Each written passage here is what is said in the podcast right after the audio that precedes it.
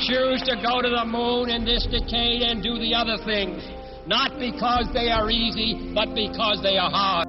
Godspeed, John Glenn. Roger, zero G, and I feel fine. Okay, my feel out. Okay, I'm out. How does it feel for the United States to be the new record holder? At last, huh? When that baby lights, there's no doubt about it. Liftoff. We have a liftoff. 32 minutes past the hour. Liftoff on Apollo 11. Houston, uh, Tranquility Base here. The Eagle has landed. That's one small step for man, one giant leap for mankind.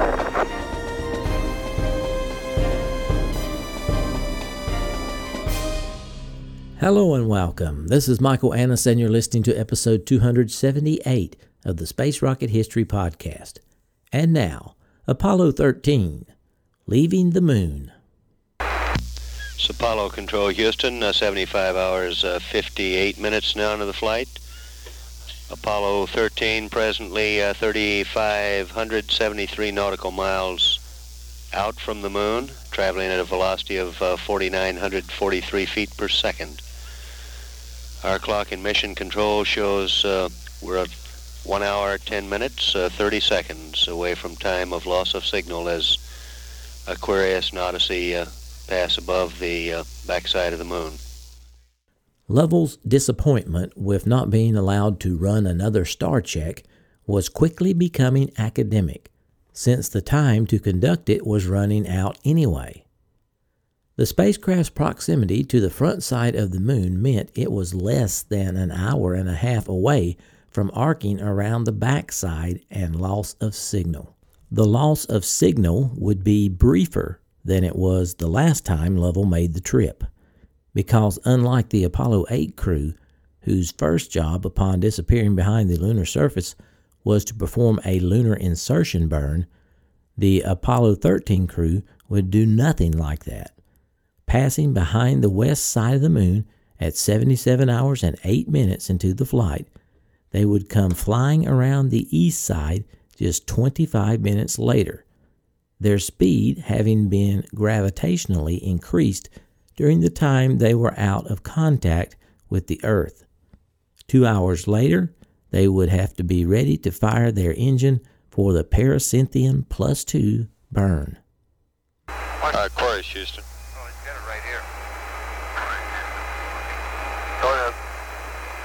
Okay, uh, about all we have to do is to uh, send up your state vectors and target loads, and uh, that'll have to wait a couple of minutes uh, till we get ready to do so. And if you're ready to copy, I can give you a P30 maneuver pad for PC plus two, and after that, probably you should eat, and then we'll regroup again to send up other things. Over.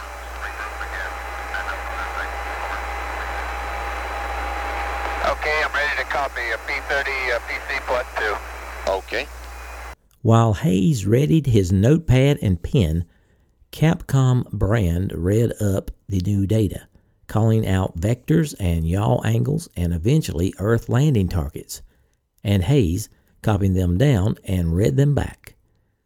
Lovell heard concern in the Capcom's voice, but he was pleased to find that he felt a relative sense of calm as the loss of signal and the burn itself approached. Unlike the free return burn they made earlier, the PC plus 2 burn would be a long, strong one, with the engine firing for 5 seconds at minimum thrust, then 21 seconds at 40% thrust, and finally 4 minutes at full thrust. Like the free return burn, it would be initiated and terminated by the computer, with Lovell handling only the throttle that would control the strength of the burn. If the engine did not fire at precisely 79 hours, 27 minutes, and 40 seconds, Lovell would take over that function too, using two bright red silver dollar sized buttons with the words start and stop stenciled beneath them on the commander's side of the spaceship. The buttons provided a direct link between the descent engine and the batteries, and when pressed, they would bypass the computer and ignite the engine on command. Though it was only a late ignition that would require Lovell to hit the start switch, there were many situations in which he would hit stop. Capcom Vance Brand transmitted the conditions for a PC plus two burn abort. Apollo 13, Houston. Go ahead. Uh, Jim, whenever you're uh, through eating and, and ready to uh, copy the info, I can send you the burn rules. Roll, let me go. Okay. Okay, first of all, uh, general philosophy is that these rules should be similar to LOI Mode 1 abort with the tight limits. Uh, now I'll go through them one by one for you to copy. okay, you should shut down if any of the following happen. Thrust monitor readout 77% or below. uh, DPS propellant tank pressure, that's the inlet pressure, onboard readout 160 or below. Fuel to ox delta P greater than 25 psi, and that would have to be a ground call to you. Attitude error, plus or minus 10 degrees, with the exception of the start transient. Rate limits, plus or minus 10 degrees a second. And you should uh, shut down if you get any of the following alarms. Engine gimbal, ISS plus program alarm, LGC, CES, DC, and if you get an inverter light after switching inverters. According to mission rules, the commander would be required to terminate the burn maneuver if his thruster or fuel pressure fell too low, if his oxidizer pressure climbed too high, if his attitude drifted by 10 degrees or more, or if his instrument panel flashed any one of six battery, computer, or engine gimbal alarms. Worst of all, Lovell knew what would happen if he received an alarm telling him that the helium tanks in the fuel system were becoming overpressurized. Rather than using malfunction prone pumps to force engine fuel into the lines in the descent stage of the LEM, NASA engineers relied on compressed helium fed from high pressure tanks channeled into the fuel lines. The inert gas would not react with the explosive hypergolic fluid, but would instead push it along to the combustion chamber. The system was nearly flawless, with just one exception. Helium has the lowest boiling point of all the elements, so the slightest change in temperature would cause it to vaporize and expand, compressing a gas that requires so much elbow room into a highly confining tank can be a recipe for disaster. And in order to prevent pressure explosions, NASA equipped the line that ran from the tank with a diaphragm like high pressure burst disc. In the event of a sudden pressure increase, the diaphragm would rupture, releasing the gas before the pressure climbed too high. Venting the helium meant that the engine would no longer be able to fire. But in a normal lunar flight, that would not be a problem. The helium system was not intended to be heated up and switched on until the descent engine was ready to burn. And the descent engine was designed to burn only once, carrying the lunar module from lunar orbit to lunar landing. Any rupture of the burst disk after that would take place on the moon's surface, where the engine would already have been permanently shut down. And the gas could escape harmlessly into the surrounding vacuum. But the problem Lovell was now struggling with was what would happen on a mission in which the engine had to be fired and shut down, and fired again and shut down again. If the burst disk in the overworked fuel line should blow now, the descent propulsion system would be lost for good. Despite all of this, Lovell felt a surprising equanimity as the burn approached. And while Haise continued taking data dictation from Brand, the commander took another moment to glance out his window. As it turned out, he picked just the right moment. At 76 hours, 42 minutes, and 7 seconds into the mission, the sun set behind the moon and Apollo 13 moved completely into shadow. Outside the spacecraft, the sparkling debris at last disappeared, and on all sides of the ship, at all angles, and in all axes, the sky was suddenly lit up with curtains of ice white stars. Damn, look at those stars. Uh, Houston? Uh, go ahead, Chris. Roger, we're entering the shadow of the moon now. The sun is just about set as far as I can see, and uh, the stars are all coming out. Is that Nunki out there? Haise asked, turning to the window and pointing to the star Lovell had barely spotted earlier, but that now stood out like a lighthouse beacon. Yes, said Lovell, and I can see Antares much better. What's that cloud over there? Swigert asked, leaning over Lovell's shoulder. The Milky Way, Lovell answered, indicating the bright white band that bisected the sky. No, not the illuminated one, Swigert said. The dark one, actually two dark ones that look like contrails. Lovell followed Swigert's gaze and saw a pair of eerily dark columns blotting out some of the newly visible stars. I can't for the life of me figure out what that would be, he said. It might be debris that was thrown out there. From our maneuvers? Haise asked. No, Lovell said. From our explosion. All three astronauts looked at the clouds and fell quiet. It had been close to 24 hours since last night's sudden jolt and bang, and the sense memory of the experience had begun to fade. But these ghostly black fingers extending from their ship and reaching out into space brought it instantly back. It still wasn't clear what had gone wrong in the rear of their spacecraft, but lest they forget, it had made a smoking mess out of a vehicle that was supposed to be all but indestructible.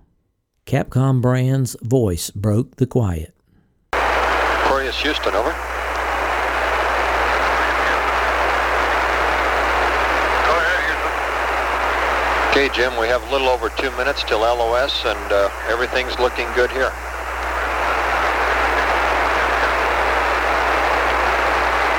Uh, Roger. The Apollo 13 crew fell back into silence, and two minutes later, the signal from Houston disappeared. We've uh, had loss of signal with Apollo 13 as it passes above the backside of the moon. We're at 77 hours, 9 minutes, and now to the flight of Apollo 13. The crew remained subdued as they slipped past Earthshine and into the absolute darkness and radio silence behind the moon. Since only a crescent on the western end of the front of the moon was in shadow, only a corresponding crescent on the diagonal end of the backside was illuminated. For most of Apollo 13's transit around the moon, therefore, there was nothing but shadow beneath the ship. The only thing that revealed the moon was below them was the utter absence of stars, an absence that began where the ground ought to begin and ended in the distance where the horizon ought to start. For close to 20 minutes, the astronauts coasted over this nighttime nothingness until just five minutes before reacquisition of signal. A white gray sickle of mottled turf appeared in the distance. Haise, at his right hand window, saw it first and reached for his camera. Lovell, at his left hand window, saw it next and nodded less in rapture than recognition.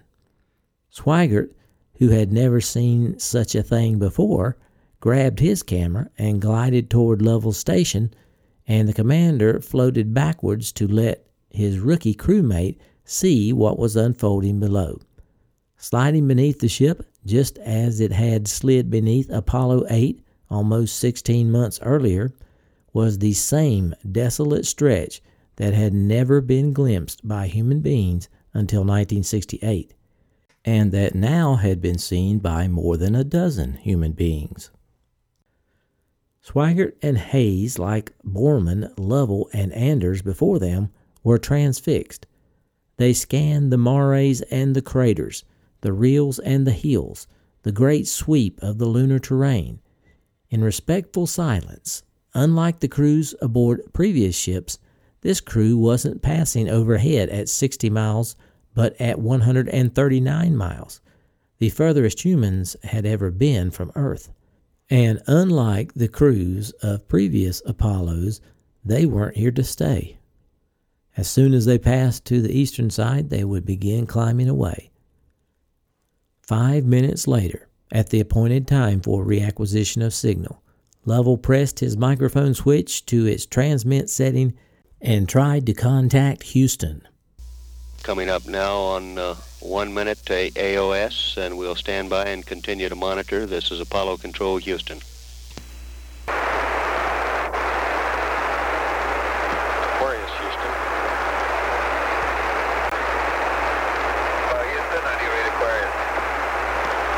Uh, Aquarius, Houston, uh, reading you about 3 by 3. Uh, Houston, Aquarius, how do you read? Okay, Fred, uh, reading you uh, fairly well now. How do you read? Okay, I read you uh, loud and clear, man. Roger. Lovell looked over Swigert's shoulder and glanced at the formation moving by below him. It was Mare Smythii. All right, we're coming up on Mare Smythii now. Both Swigert and Hayes commented that they were zooming past the moon now. We'll see where we're zooming off. Oh, yeah. Yeah, we're no longer 139 miles. We're leaving. Yeah, look at that curvature. Then Jim reminded Mission Control that they still needed the power up time for the burn. All right, Houston, Aquarius. Uh, go ahead, Aquarius. Roger, we still wanted activation start time for our uh, burn. Understand, uh, you want a, a power-up uh, time, is that affirm? That's a burn.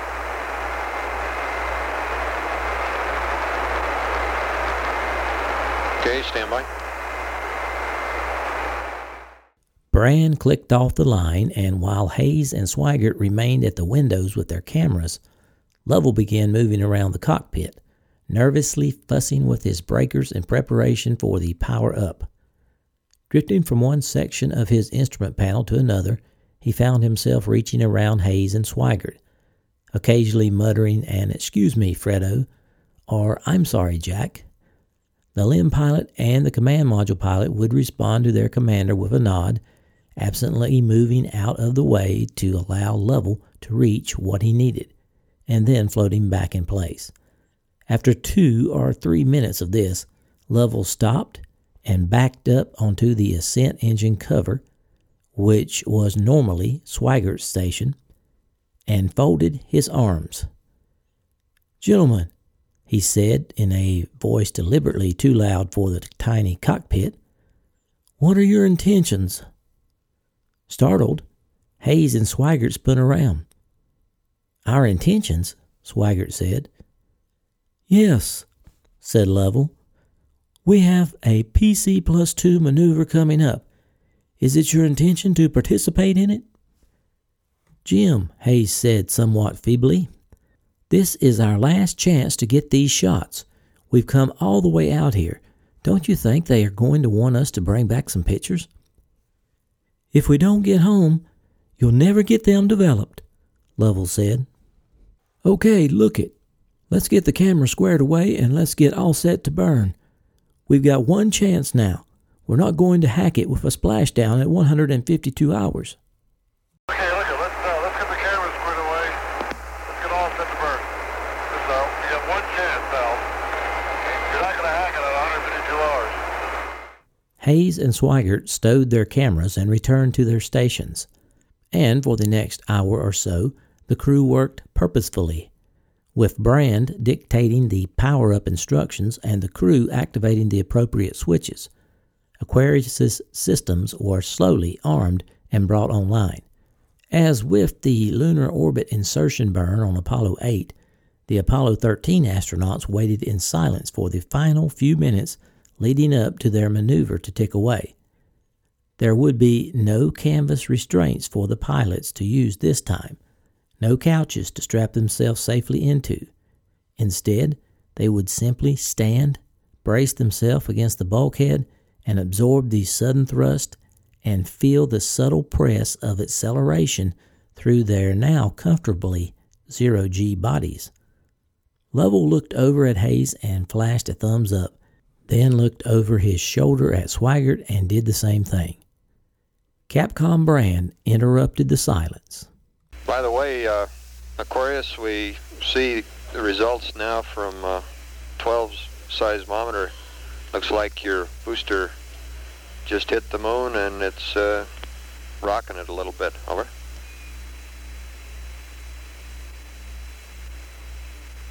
Well, at least something worked on this flight. I say, I'm sure glad we didn't have a, a LEM impact, too. Lovell looked down at the moon as if he could see the scatter of dust and small crater created by the latest projectile to hit the lunar surface. What he saw instead was a tiny, perfectly triangular mountain tucked among the craters and hills that lined the edge of the Sea of Tranquility.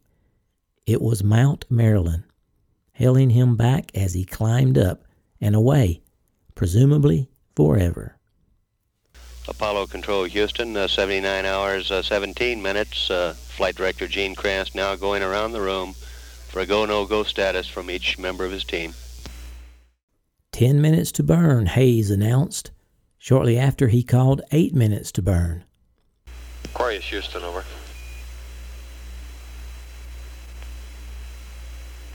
Go ahead, Houston.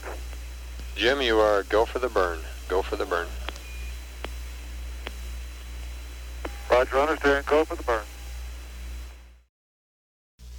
This is Apollo Control Houston. Uh, we're a little over six minutes now away from time of scheduled ignition at 79 hours 21 minutes. Meanwhile, in Mission Control, the uh, both the viewing room and uh, floor of the Mission Operations Control Room uh, have filled up with a considerable number of people. Among those here tonight uh, are Dr. Thomas Paine, uh, NASA Administrator, Mr. George Low, uh, Deputy Administrator of NASA, Frank Borman, uh, who uh, commanded the flight of Apollo 8 and uh, Gemini 7, and uh, had a flying companion named Jim Lovell. Ken Mattingly is here. Al Shepard, uh, commander of Apollo 14, is uh, on the MOCR floor at this time, as is Ed Mitchell, the uh, lunar module pilot, along with uh, Stu Roosa, who is scheduled to fly in the command module for that flight. We're coming up on uh, five minutes until scheduled time of ignition. Uh, Gene Kranz has checked uh, with a couple of his systems or members of his flight control team who monitor systems. Uh, they indicate they're happy with uh, the data they're looking at now. We're standing by, continuing to monitor. This is Apollo Control Houston. Haise announced four minutes to burn, and finally, Brand, at his Capcom station, took up the call. Three minutes. Counting down to three minutes, and I'll give you a mark, and I'll take into consideration two seconds. Mark. Roger, we got you. Lovell looked at his mission timer, marked the time that remained, drew a breath, and held it. It reminded him of his night flight in the Sea of Japan all over again. When his cockpit blacked out and the prow of his ship pointed toward the glowing blue algae streak of Earth, he watched the clock count down to zero and felt the LEM rumble to life beneath his feet.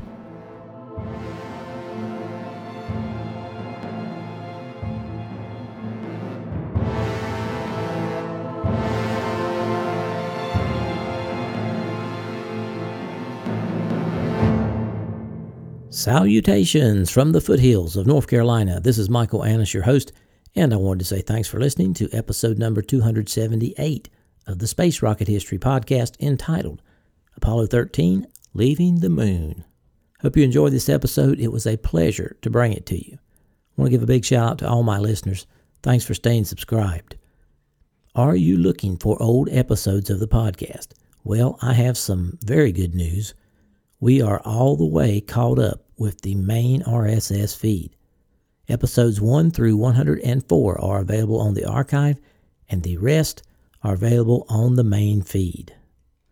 It's taken about a year and a quarter or so to get caught up with that, and we are finally there. Today, we salute my shooting star emoji donors. These donors have contributed for five years in a row, and they receive a shooting star emoji next to their name on the donors page. Thank you, Shooting Star donors, for your continued support. Okay, the sources I used for this episode were the same as last time, so I won't read them all out to you. And what I will want to do now is I've been requested several times to do a review of the movie First Man, and I would like to give you that review right now.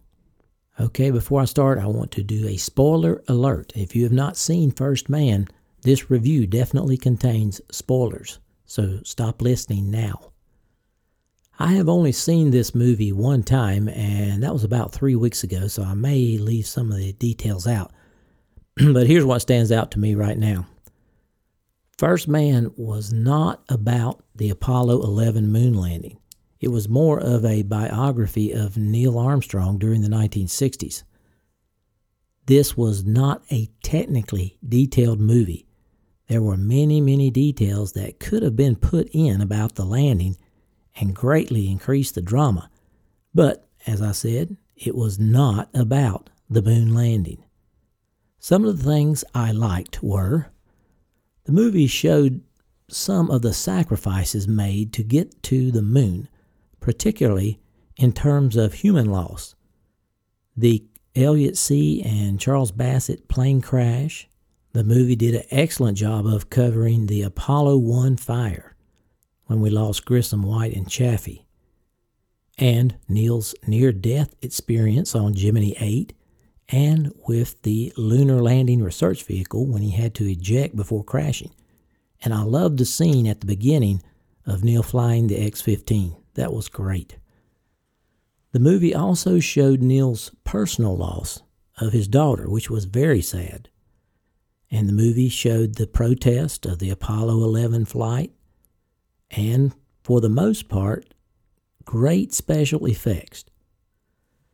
And the movie included the gesture Neil made for his deceased daughter while on the moon. Now, the things I didn't like Buzz, I thought, was portrayed just a little harshly.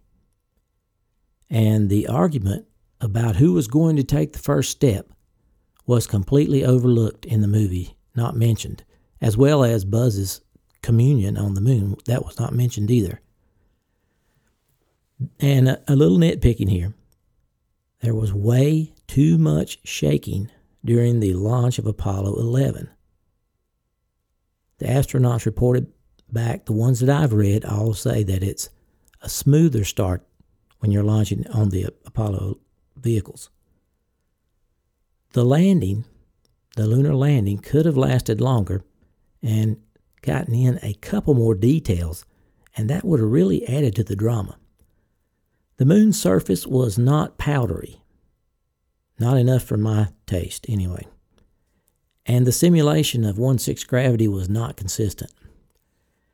My biggest disappointment was the performance of Ryan Gosling as Armstrong. I don't know if the director told him to play Neil in such a sedated manner or he decided to do that himself.